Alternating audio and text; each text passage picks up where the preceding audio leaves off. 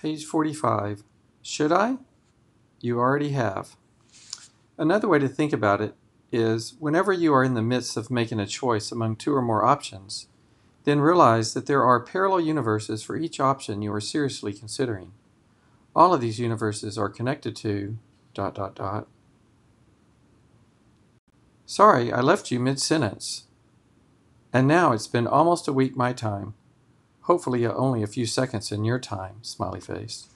As I was saying, each of the futures are connected to your present, and not just to the universe you are experiencing, but to all of the parallel universes that make up your quote now.